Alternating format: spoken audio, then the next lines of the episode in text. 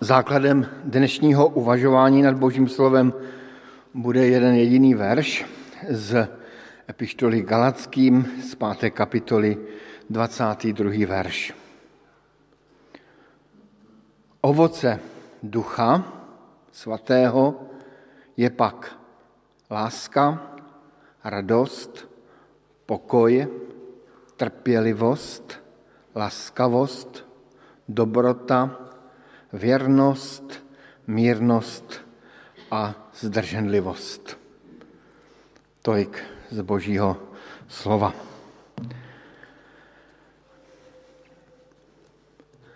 Ten název Ovoce Ducha Svatého, výprava za sedmerem Ovoce Ducha Svatého, tak eh, se tak jenom zeptám, kdo z vás jste přišli na to, že, že ten název je špatně.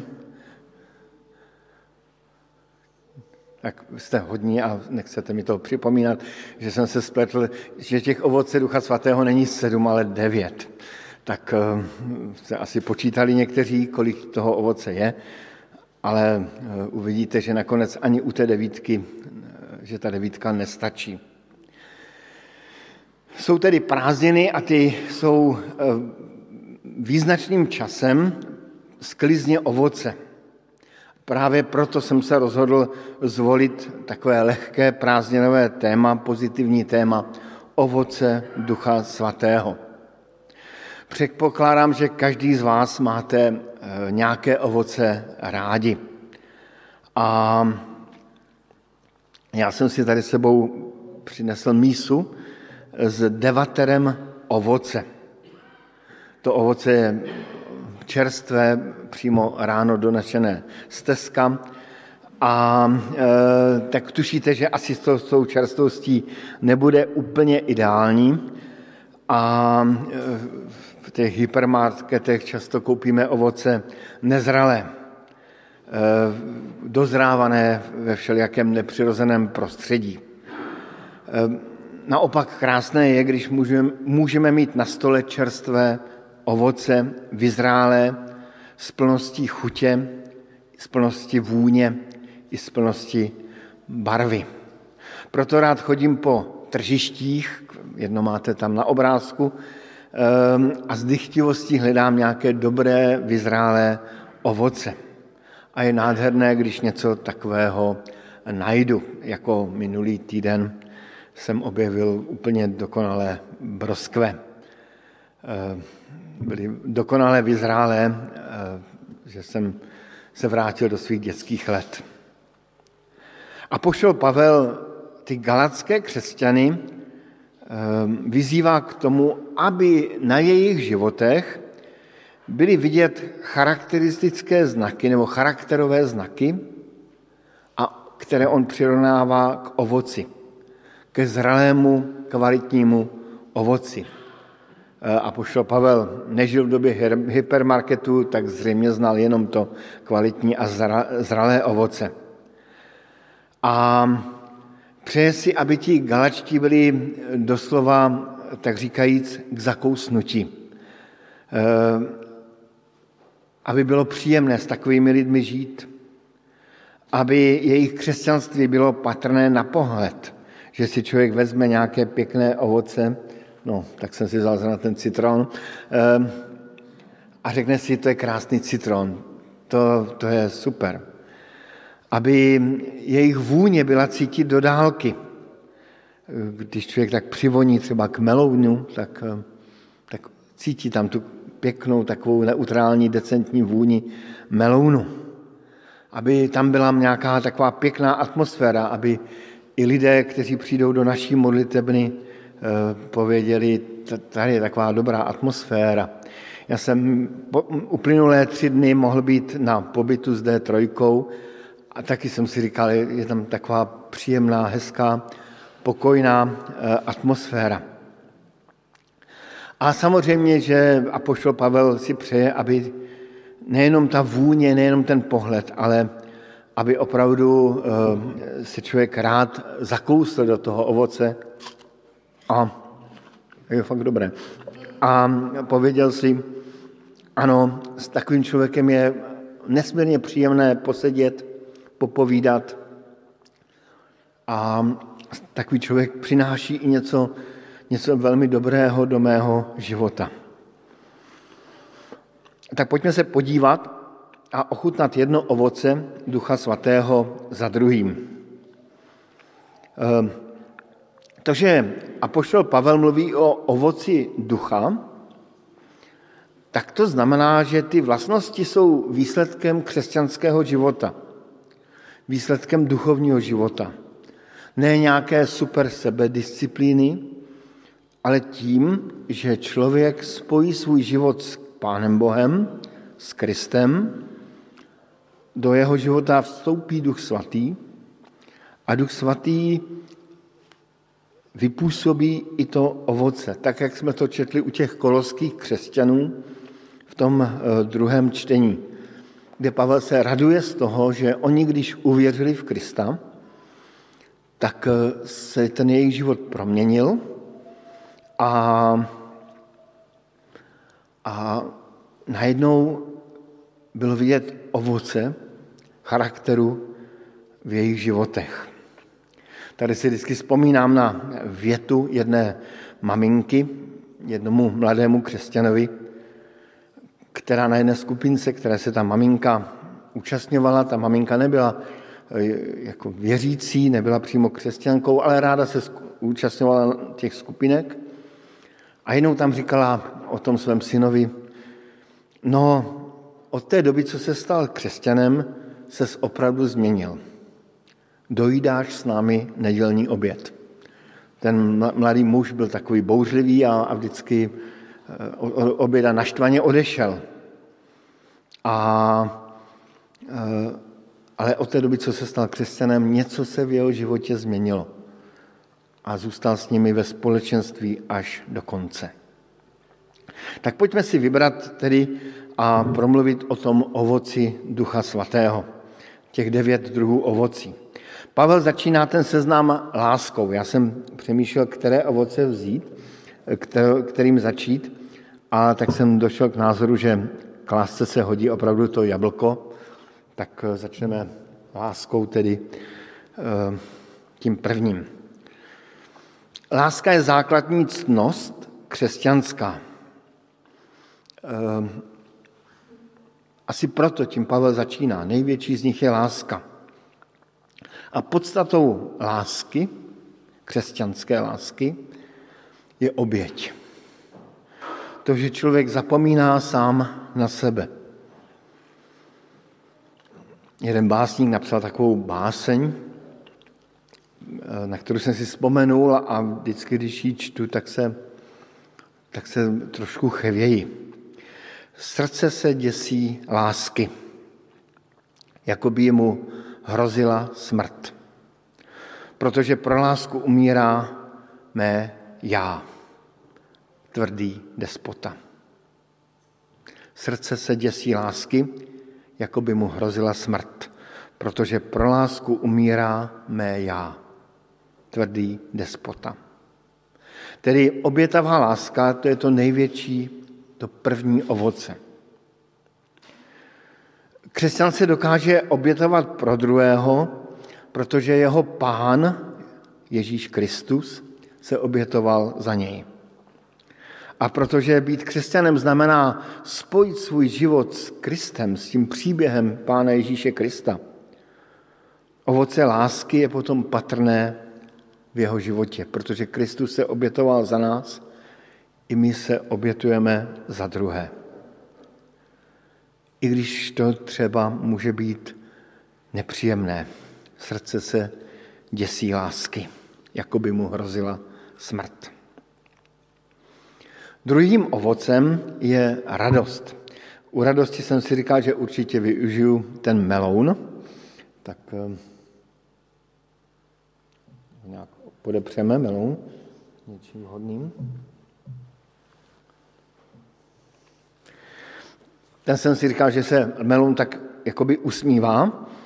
A pro mě je milé a překvapující, že ta radost je umístěna hned za láskou. Um, ta slova, které jsem četl o té lásce, ten, ten básnický, tu větu básnickou, že srdce se děsí lásky, jsou taková vážná. i my, když začínáme bohoslužby, tak jsme takový vážní, máme tam tu kajucnou pěseň. A křesťan, mám pocit, že, že si tak lidé myslí, že to jsou takový vážní lidé. Ale křesťan má být radostný. Proto Apoštol Pavel hned za láskou dává radost. Láska, radost. Křesťan má být člověk, který se raduje. Si pamatuju, jak jednou potkala nějaká paní bratra kazatele Oravského a říká mu, jak se vám daří, pane inženýre, on to byl stavitel přehrad, a on říkal, chvála Pánu Bohu velmi dobře. A říká, vy jste snad jediný člověk v Ostravě, kterému se daří dobře.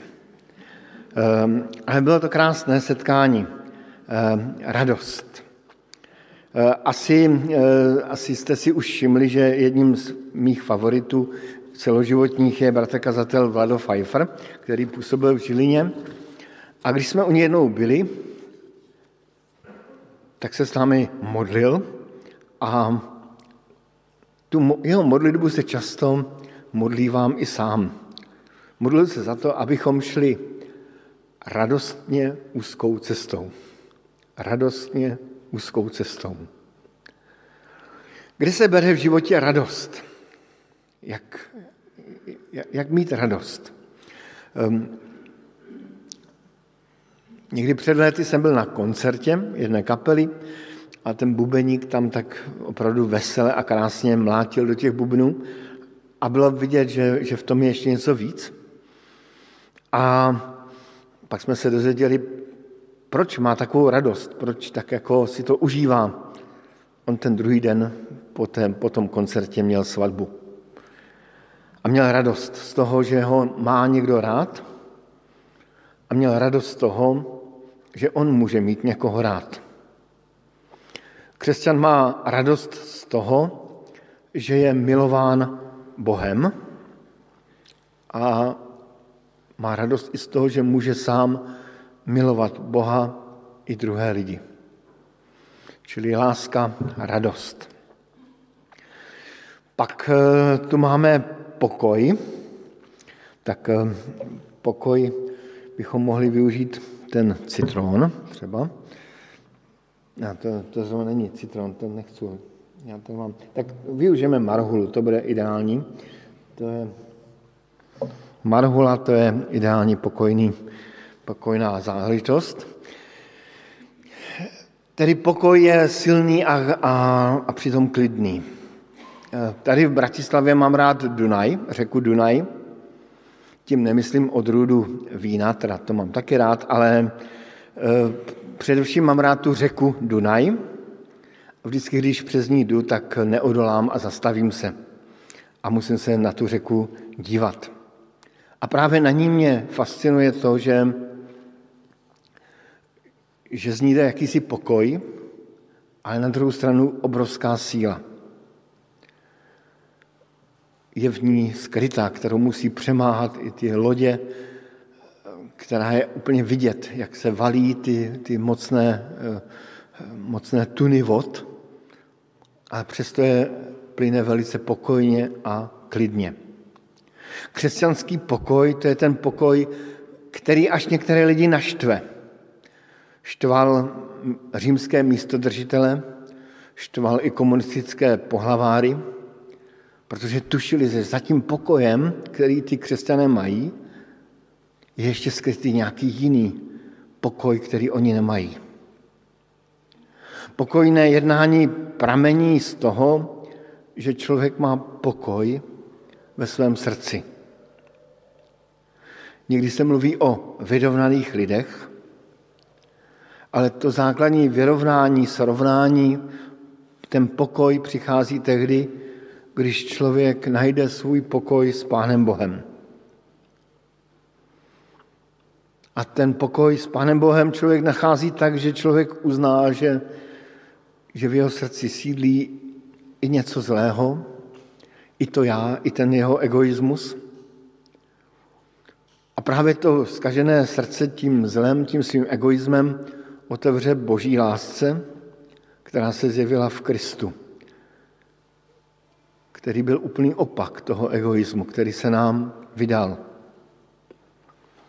A v tu chvíli přichází do srdce pokoj. Pokoj nadpřirozený, pokoj boží, o kterém Pavel říká, že převyšuje všech, všeliký lidský rozum. Čtvrtým ovocem, o kterém Pavel mluví, je trpělivost. Já jsem za ovoce trpělivosti zvolil víno, a to z toho důvodu, že když víno pověsíte, tak vám vydrží opravdu velmi dlouho. A když ho tam třeba necháte někde třeba i rok, tak vám vydrží, akorát jsou z toho hrozinky, ale, ale prostě vydrží. Víno je úplně věrný, věrné ovoce. K té dnešní době patří instantnost, že všechno máme na počkání a hned. A vlastnost trpělivosti je v podstatě dnes velikým luxusem. To, to, to si může dovolit jenom, jenom někdo trpělivě čekat. A, ale ten, kdo někdy něco pěstoval na zahradě nebo pečuje ostromy, aby mu vydali ovoce, tak ví, že musí na ovoce čekat i několik měsíců, než to ovoce dozraje do nějaké takové jako pěkné barvy. Prostě musí čekat. A i my musíme čekat ehm, i na to, třeba až ostatní nebo někteří jiní lidé nějak dozrají do určité do té, už, do, do té takové té křesťanské zralosti. A musíme čekat i sami na sebe, abychom dozráli, aby Pán Bůh na nás pracoval a, a i ten náš život mohl dozrát do té křesťanské znalosti, e, zralosti. Já si tady vždycky připomínám slova mého eh, kamaráda, misionáře amerického. On mě vždycky pozbuzoval slovy peče, peče, trpělivost, trpělivost. Překládám Petře, Petře, trpělivost, trpělivost. Eh, křesťan ví, že pán Bůh má s ním trpělivost. Právě protože pán Bůh má se mnou trpělivost, i my máme mít trpělivost s druhými. Nenadarmo si někteří křesťané dali na své tričko takový nápis, prosím, buďte trpěliví, Bůh mě ještě nedokončil. Eh, je to trochu alibistické, ale je v tom něco jako silného. Prosím, buďte trpěliví, Bůh mě ještě nedokončil. Pak přichází další vlastnost a to je dobrotivost. Eh, jak se to nazývá? Něžnost. Je to v slovenčině, nebo jeden z překladů slovenských je jako něžnost. Ehm, tady se mi líbí, že ten seznam toho ovoce ducha není jenom všeobecným seznamem, ale jde do určitých jemností. Ehm, já bych vybral právě zde ehm, mandarinku jako takovou ovoce trpělivosti.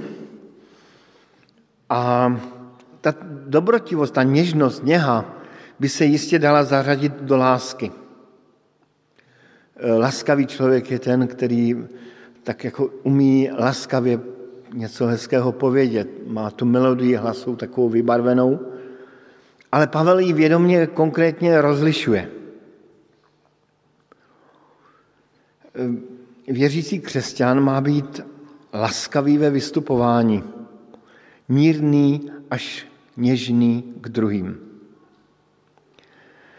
Někdy je právě ta dobrotivost, něžnost zaměňovaná za, zlás, za, e, s láskou. Ale dobře víme, že dobrotivost bez lásky nebo něžnost bez lásky může být až krutá a nepříjemná. Jak nepříjemné je, když nám někdo něžně a mile s takovou, takovou korektní melodií hlasu řekne, eh, že nás nesnáší, že nás nenávidí. To je dobrotivost bez lásky. Proto Pavel říká, že ovocem Ducha Svatého je láska, radost, pokoj, trpělivost a dobrotivost, která k té lásce jakoby patří, ale Pavel ji vědomně odděluje. Pak mluví o dobrotě. Tady bych zvolil právě tu limetku. Eh, dobrota. Ehm, to je další jemnost toho seznamu. Zatímco ta dobrotivost je věcí povahy, motivů, dobrota v sobě skrývá, skrývá konkrétní dobré činy. Řekl bych, hromada dobrých skutků by se dala nazvat, nebo kopa dobrých skutků by se dala nazvat dobrotivostí.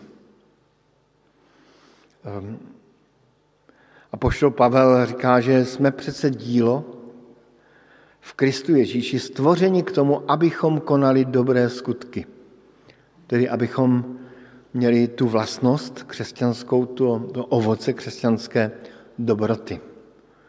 Máme dělat dobré skutky, které nám Pán Bůh připravil. Ta dobrota lidská,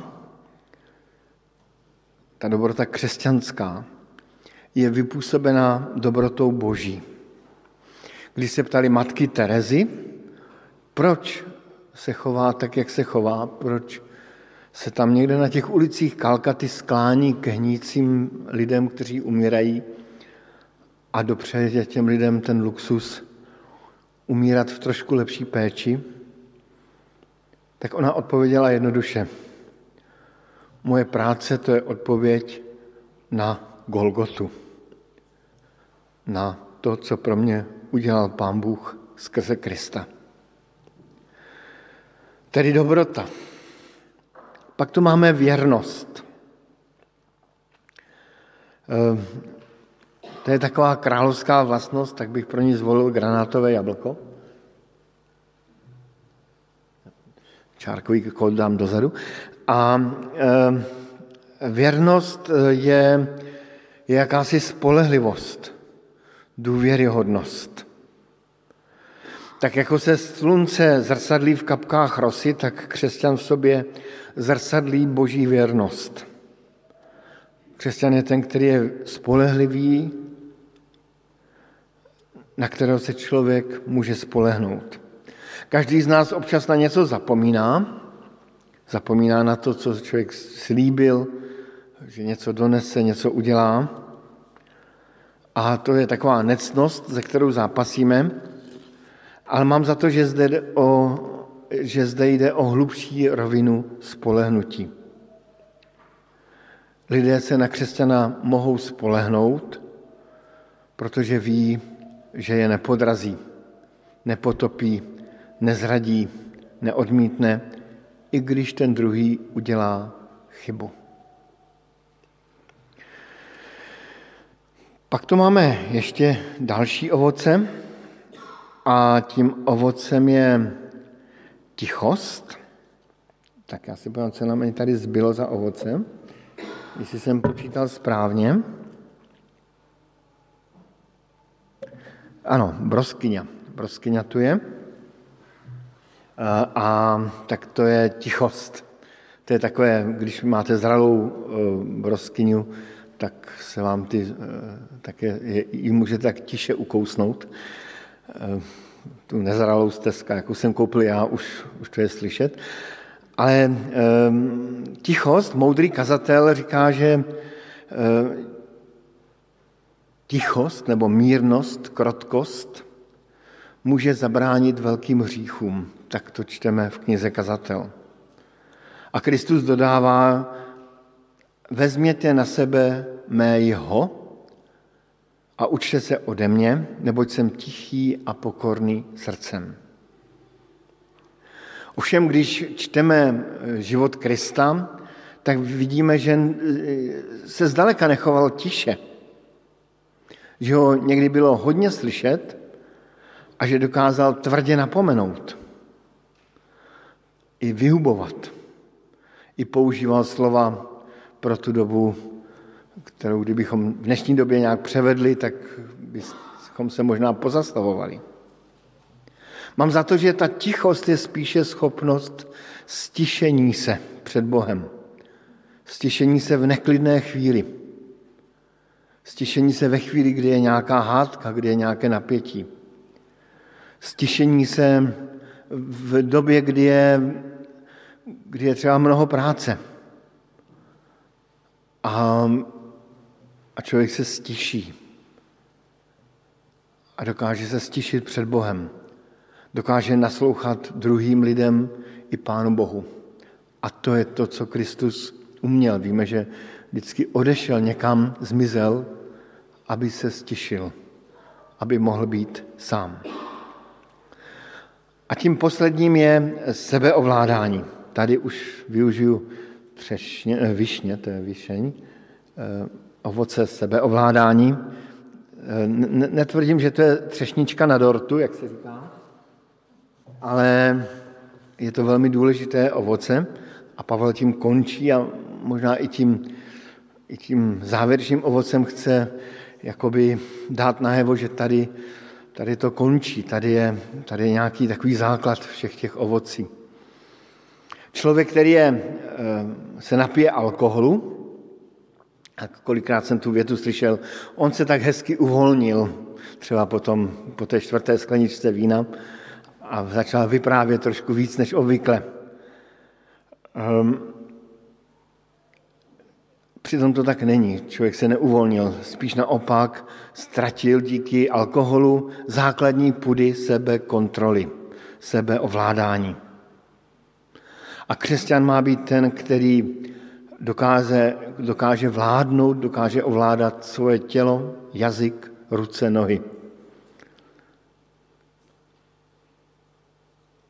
A v našem mozku, v našem hříšném mozku, Bible ten hříšný mozek nazývá tělom, tělem, tělo, tak právě v tom našem těle, v té naší hříšné mysli se zrodí mnoho zlých nápadů. A právě to sebeovládání, to je jakási kontrolka, která v duši zasvítí a varovně zapípá nebo vydá nějaký zvuk, zabliká. A my se vracíme zpět na tu boží cestu. To je tedy to poslední ovoce. Sebe kontrola. Sebeovládání. Asi bychom dokázali najít i další seznamy v Biblii, s dalšími ještě vlastnostmi, ale tady Pavel dává devět vlastností, tak já se jich přidržím a přicházíme k závěru. Každý sadař, eh, ovocnář ví, co to znamená vypěstovat ovoce. Sadář to ovoce nepěstuje. Ono roste samo. Ano, trošku tomu pomáhá, trošku je potřeba něco zastřihnout, uříznout, ale samotné ovoce roste úplně samo. Tedy pán Bůh dává požehnání a vzrůst. A každý člověk, který má třeba nějaký ovocný strom za svým domem nebo svůj, za, svůj sad, tak je každý rok svědkem velikého zázraku. Najednou vidí listy, květy, plody a nic není schopen urychlit. Ehm, naopak pokusy o rychlení můžou dopadnout jako, jako pokusy té holčičky malé, která se snažila najít v květu jabloně jablíčko. Nenašla ho. Co je důležité pro to, aby ovoce rostlo, tak, je, eh, tak jsou kořeny, aby strom měl dobré kořeny a aby na něj svítilo slunce. Když jsem působil v České Třebové a na zahradě eh, v České Třebové byl strom, eh, jemuž ty kořeny postupně ohryzal, jako, jako moje, jako přiznám se, že já mám velmi rád tohle zvíře, ale v tu chvíli jsem ho neměl rád. Eh, je to hryzec, hryzec. Eh, žijí i na Slovensku. A prostě měl hlad a tak ty ho kořeny ohryzal. Já jsem si to všiml díky tomu, že ten strom byl tak jako, jako byl jakoby na šikmo. tak jsem za něj vzal a on se celý jako hýbal. A byl to přitom celkem velký strom. Ten strom ten rok ještě vydal plody a říkal jsem si, že ten jeho osud je spečetěn. Abychom my jako křesťané měli pěkné plody, potřebujeme mít kořeny, potřebujeme mít vztah s Pánem Bohem. To jsme četli v tom prvním čtení. Zůstaňte ve mně, říká Pán Ježíš, zůstaňte ve mně a já ve vás. Jako ratolest nemůže nést ovoce sama od sebe. Nezůstane-li při kmeni, to znamená, není-li naroubována do kmene tak ani vy nezůstanete-li, nezůstanete-li při mně. Já jsem vinný kmen a vy jste ratolesti. Kdo zůstává ve mně a já v něm, nese hojné ovoce. Neboť beze mě nemůžete dělat nic. Kdo nezůstane ve mně, bude vyvržen ven a jako ratolest uschne pak ho seberou, hodí do ohně a spálí. Připadá mi, že ten zlý, ten nepřítel, ten ďábel je něco jako to rostomilé zvířátko, se kterým by se možná naše děti chtěli hrát.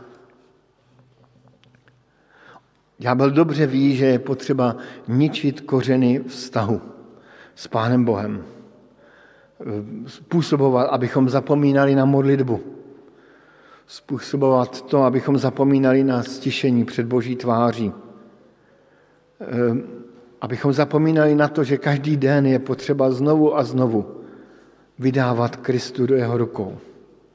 Abychom zapomněli na to, že je potřeba prosit za odpuštění našich hříchů, které každý den děláme. Abychom zapomněli, zapomínali na společenství křesťanů abychom zapomínali na stišení se nad Božím slovem. A tak ďábel tiše hryže a snaží se zničit ten vztah s Pánem Bohem. Před léty jsem se na ten strom šel podívat. Očekával jsem, že uvidím díru nebo prázdné místo a byl jsem překvapen, že ten strom dodnes roste. Je trošku našikmo, ale roste a vydává ovoce. A tak se si uvědomil, jak je Pán Bůh milostivý.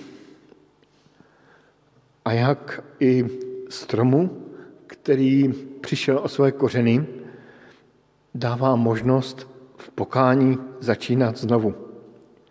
Obnovit svůj vztah s Pánem Bohem a dává možnost znovu vydávat ovoce. A tak eh, to je naděje pro každého z nás, který třeba máme pocit, že eh, to ovoce už je takové nějaké neúplně dobré a že ty kořeny máme nějaké ohryzané. Je tu vždycky naděje. Amen.